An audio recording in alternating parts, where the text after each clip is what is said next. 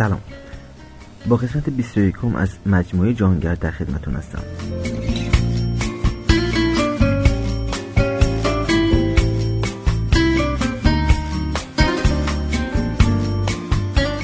توی چهار قسمت گذشته که در ارتباط با سفر چین بود به اینجا رسیدم که من رفتم شانگهای تا از طریق کنسولگری ایران پیگیری کنم تا بتونم ویزای چینم رو تمدید کنم.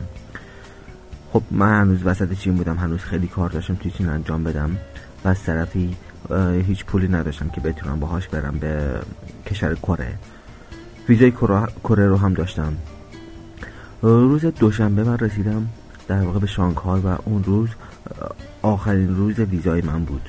مستقیم برفتم به کنسولگری و وقتی خب مدارک من ارائه دادم باشون صحبت کردم در مورد سفرم در مورد پروژه که کار می‌کنم.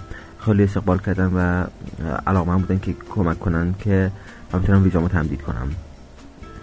به من یه نامه دادن که برای اداره پلیس و در واقع اداره مهاجرت شهر شانگهای. رفتم اداره مهاجرت که دنبال کارام باشم اما متاسفانه جوابی نگرفتم و به من اونجا هم گفتن که من نمی‌تونم ویزامو تمدید کنم. خیلی ناامیدانه بود شرایط خیلی اصلا شرایط دلنشینی نبودش. از طرفی اینو بس بگم که من وقتی رسیدم شانگهای از طریق همون سایت کاوش سرفینگ اقامتمو توی شانگهای هماهنگ کرده بودم پیش پسر فرانسوی. خونه اون بودم. سه شب خونه اون پسر فرانسوی بودم و بعد از اینکه اقامتم طولانی تر شد توی شانگهای و از طرفی اون میخواستش که بره سفر من رفتم و خونه یه دختر سوئیسی به نام ایویلین. اونجا بودم. دوباره رفتم کنسولگری با خود با خود یکی از کارمنده کنسولگری. باز رفتیم اداره پلیس و جوابی نگرفتیم. و این این شاید همینجور میگذشت. هر روز من پیگیری می‌کردم اداره پلیس. اونا تماس می‌گرفتن پیگیری می‌کردن. اما یه فقط یه جواب داشت و اون نه. و خب از دو روز بعدش من ویزام تموم شد و تقریبا شرط تمدید ویزای من امکان پذیر نبودش چون ویزای من تموم شده بود و خیلی شرط دشواری پیش روم بود.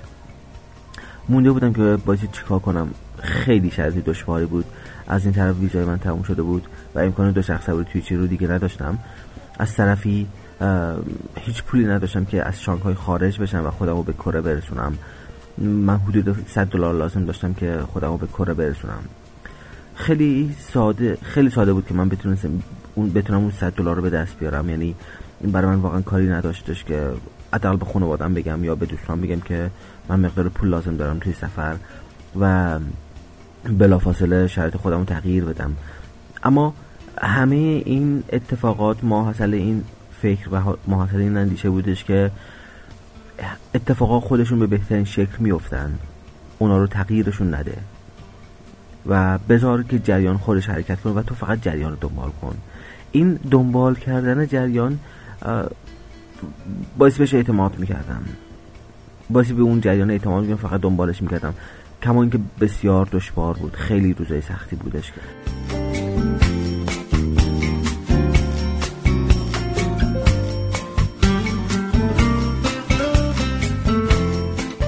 هیچ چاره ای نداشتم. خب بعد از اینکه دیگه کاملا ناامید شدم از تمدید ویزام هیچ کاری نداشتم و فقط مونده بودم که باید چیکار کنم. همه روز خونه میشستم تا تا دنبال تا یه راه چاره پیدا کنم. فکر کنم ببینم که باید چیکار کنم. حتی هم توی این شرایط که به بنبست می‌خورم یکی از کاری که من می‌کنم همیشه این بعضی وقتا که دو روز کامل میخوابم و هیچ کاری نمی‌کنم. تا ذهنم کاملا آروم بشه تا یه دریچه باز بشه یا یه چیزی رو ببینم و مسیرم رو دوباره پیدا کنم و حرکت کنم. یه چند روزی گذشت حدود یه هفته گذشت من چهار پنج روز بود که خونه ایف بودم.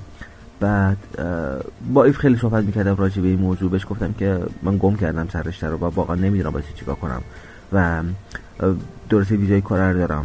ولی اگه که بایستی برم کره خب پولش بایستی به دستم برسه و اگه نمی‌رسه نمی‌دونم بایستی چیکار کنم. و واقعا گیج بودم. روزی که مثل یه روح سرگردون میمدم توی شانگهای قدم می‌زدم راه می‌رفتم. خیلی خسته خیلی بی و شب بعد دوباره برمیگشتم خونه. و از این طرف خیلی حس خوبی نداری وقتی که خونه یه نفر می‌خواد طول چند روز چند روز میمونی خونه یه نفر. و در واقع فضای شخصی یه نفر رو تحت تاثیر حضور خود قرار میدی. این این هم برای من یه مقدار آزاردهنده شده بودش. اما این وسط من دو بار خواب دیده بودم که وسایلمو یک جا گذاشتم و اومدم ایران. خیلی اهمیتی ندادم بهش. فکر می‌کردم که خب آره من امسال هم می‌تونم برگردم ایران. چون که مثلا یه بار میمادم ایران که به مادرم قول داده بودم که سال یه بار برگردم و ببینمش. و این تصور رو داشتم خب حالا امسال هم تو می‌تونی برگردی ایران و این خواب ها مال اون زمانه. و هیچ موقع اصلا بهش تصوری نداشتم که خب این مال الانه و الان باید این کارو بکنم. چون اون موقع وقتی ایران اومدن من نبودش من همیشه توی شهری بر برمیگشتم ایران و اون موقع هنوز توی دی اسفند بود و اصلا اصلا زمان ایران اومدن نبود برای من. و خیلی بهش جدی فکر می‌کردم. یه هفته گذشت. یه هفته گذشت و همینطور من سرگردون و بدون هدف بدون که راهمو پیدا کنم بدون که بدون باید چیکار کنم روزام سپری می‌شد. یه شب یادمه شب دوشنبه ای بود. با ایف نشستیم صحبت کردن. من گفتم که محمد فکر می‌کنی باید چیکار کنی؟ برنامه چیه؟ بهش گفتم که گم کردم. واقعا واقعا سر رو گم کردم و واقعا نمی‌دونم باید چیکار کنم. اما فردا از خونه میرم بیرون و و, تصمیم, و, و تصمیم می‌گیرم و در واقع ازش خداحافظی کردم که من فردا از خونش خونش رو ترک کنم و برم بیرون. حالا کجا خودم هم نمی‌دونستم هیچ پلن و برنامه نداشتم. اونجا زمانی بود که یک مقدار من داشتم به اون خوابه فکر می‌کردم اون خوابه که بودم برگشتم ایران داشتم فکر می‌کردم. یه مقدار جدیتر اونا رو در نظر می‌گرفتم. و این اونا این رو هم به عنوان یک گزینه در نظر گرفته بودم که شاید ایرانه شاید من باید برگردم ایران. و از به این اعتقاد داشتم که مادامی که تو راهی تو پیدا نکردی مادامی که تو هدفی تو پیدا نکردی در بسته است در باز نمیشه. ولی و اون نظام آفرینش با تو هماهنگ نمیشه. اما اگه تو جای خودتو پیدا کنی اگه که مسیر خودتو پیدا کنی اونجا همه چی با تو هماهنگ میشه و همه دست به همه چیز نظام آفرینش دست به دست هم میده. تو, تو حرکت کنی. تو تو سمتش بری.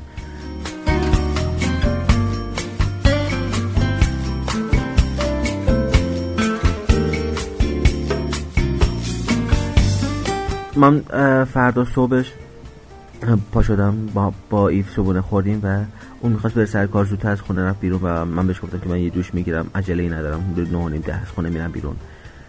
وقتی که رفت بیرون من دیدم برای من یه پاکت قرمز گذاشته و یه یادداشت برای من گذاشته بود.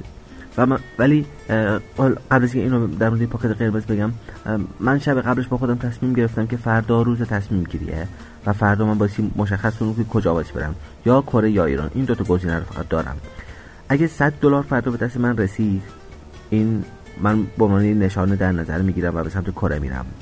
اما اگه 100 دلار به دست من نرسید من برمیگردم ایران. یعنی که دیگه کره نیست و من دیگه نبودش فکر کنم. خب من برای کره همون 100 دلار رو لازم داشتم اما بلیط هواپیمای برگشتم به ایران 1200 دلار میشدش. من اون روز وقتی که ایو رفت گفتم یه پاکت قرمز برای من گذاشته بود. وقتی پاکت باز کردم یه یادداشت برای من گذاشته بود و تهش نوشته که من دوست داشتم یه سهمی تو سفر تو داشته باشم و 60 دلار برای من گذاشته بود توی اون پاکت. خیلی خیلی حس بدی بود. خیلی حس سنگینی بود اون دیدن اون 60 دلار و این برای من نشانه محکمی بود که خب دیگه کار نیست و تو باید برگردی ایران. کاری که واقعا دوست داشتم انجام بدم. واقعا دوست داشتم برگردم ایران. اینقدر همیشه سفر رو دوست دارم اینقدر همیشه عاشق سفرم که واقعا دوست ندارم هیچ وقت برگردم همیشه دوستم توی سفر باشم. همیشه همیشه دوست دارم فقط برم. یادم اولین سالی که می‌خواستم برگردم ایران بعد از یازده ماه می‌خواستم برگردم ایران. روز آخر توی جاده بغض کردم و تقریبا گریم گرفت که چرا چرا ما می‌خوام برگردم ایران؟ چرا ما می‌خوام از سفر دور بشم از جاده دور بشم؟ اما چاره ای نبود. وقتی میپذیری که نظام آفرینش رو دنبال کنی وقتی میپذیری که راه خودت رو دنبال کنی در کنار همه اون لذت هایی که داره در کنار همه اون اتفاقهای خوبی که میفته که تو سر جای خودت در زمان مناسب قرار می‌گیری و همه چیز ناخداگاه برای تو جور میشه روزهایی هم هستش که تو بایستی اون مسیر رو دنبال کنی کما اینکه برخلاف میل توه. کما اینکه تو نمیشناسیش و حس خوبی نداری بهش و دوستش نداری و این دوست نداشتن ناشی از عدم آگاهی تو نسبت به آینده اون حرکت و آینده در واقع امتداد اون مسیره. وقتی هیچ آگاهی نداریم نسبت به اون امتداد اون مسیر وقتی نمی‌شناسیم اونو این باعث میشه که ترس داشته باشیم و دوستش, دوستش نداشته باشیم. و من همیشه توی سفر سعی کردم که اعتماد کنم به اون حرکت چون همیشه دیدم که آگاهی من خیلی خیلی محدودتر و ناچیز بوده در مقابل آنچه که اتفاق میفته در مقابل آنچه که تو نظام هستی وجود داشتش. و همیشه اینقدر اتفاقای دلنشین و خوبی بعدش برای من افتاده. بعدش یعنی زمانی که من ترس داشتم از ورود به یک جایی ترس داشتم از انجام یک کاری یا حتی از عدم انجام یک کاری ترس داشتم و نگران بودم. وقتی که اون قدم ها رو برداشتم و اون اتفاق افتاده اینقدر اتفاقای بعدش برای من شیرین بوده. اتفاقای بعدش عجیب و لذت بخش بوده که پذیرفتم اون اعتمادو و به نوعی اون ترس رو تا حد زیادی سعی کردم محدودش کنم و حرکت کنم و به سمت اون راهی رو که انتخاب کردم حرکت کنم. به سمت اون چیزی که جایی که اون جریانی که نظام آفرینش منو میکشونه به سمت اون حرکت کنم. بدون ترس. و تمام سفر قراره که تجربه بشه. آدم روبرو بشه با این اتفاقات تجربه کنه و یاد بگیره که به اون ترس غلبه کنه و این غلبه به ترس رو برگردونه با خودش توی زندگی و توی زندگی روزمرش و اونو اعمال کنه در واقع توی زندگیش. اون روز من از خونه اومدم بیرون و خیلی خیلی روز سختی بود. کلم پشتم بود توی شهر کوچه های شانگهای میچرخیدم. بدون هیچ هدفی کف خیابونو میگشتم که شاید حتی یه, دلاری پیدا کنم. دنبال یه اتفاق خوب بودم دنبال یه تلفن بودم. و دنبال این بودم که یه نفر ایمیل به من بزنه که خب یه پول به دست من برسه و بدونم که نه ایران نیست. من باید برم کره. همش به خودم امید می‌دادم که شاید یه اتفاقی بیفته و تو بری کره و مجبور نباشی برگردی ایران. و این این همه روز من بود. همه روزی که واقعا سرگردون توی خیابون میچرخیدم و دیگه هیچ کس رو نمی‌بینی آدم ها رو نمی‌بینی حرکت آدم ها رو نمی‌بینی لبخند آدم ها رو نمی‌بینی. تو همینطور مثل یه روح سرگردون توی کوچه لای آدم ها می میلولی و میغلطی و واسه خودت نه تو دیده میشی نه اونا, دید نه اونا دیده میشن و تو فقط فقط منتظری منتظری اتفاق اتفاقی که آردی افتاده اتفاقی که افتاده و تو و تا اون لحظه اون اتفاق افتاده بود و تصمیم گرفته شد من بایستی برمیگشتم ایران. اون شب تا آخر شب من توی شانگهای چرخیدم و اینی که خب اون شب چه اتفاقی افتاد و ادامه این مسیر چی شد فکر می‌کنم که این در قسمت ششم بهش بپردازم. این انتهای قسمت پنجم بود و در قسمت ششم باز با ادامه این گزارش در خدمتتون هستم. روزتون خوش.